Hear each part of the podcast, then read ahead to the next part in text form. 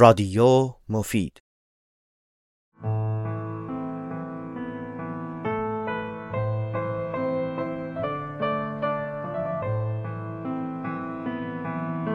سلام من سید محمد عرفان موسوی نژاد هستم و اینجا قراره که کتاب صوتی تنهای تنها رو به شما معرفی کنم.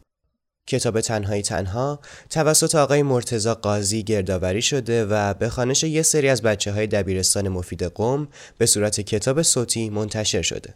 روایت این کتاب ماجرای یکی از 68 شهید دبیرستان مفید به نام شهید علی بلورچی. این کتاب زندگی اون شهید رو به نحوی متفاوت نقل می‌کنه. علی بلورچی ویژگی های شخصیتی متفاوتی داشته که اونو از اکثر اطرافیانش متمایز کرده. و احتمالا هم همین باعث شده که زندگی نامش گردآوری بشه. اگه بخوام کتاب صوتی تنهای تنها رو معرفی کنم از اینکه چی شد که تصمیم گرفتیم که این پروژه رو انجام بدیم راستش ما اسفند هر سال توی مدرسه مفید یاد بودی برای 68 شهید دبیرستان مفید برگزار می‌کنیم.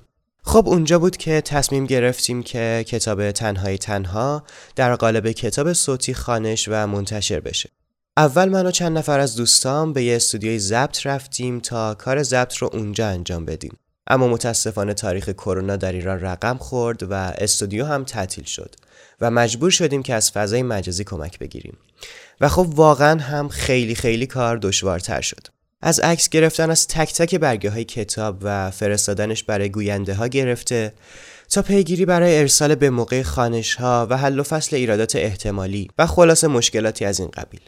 اما خب خوشبختانه موفق شدیم که این کتاب صوتی رو تا حد امکان با کیفیت خوبی منتشر کنیم.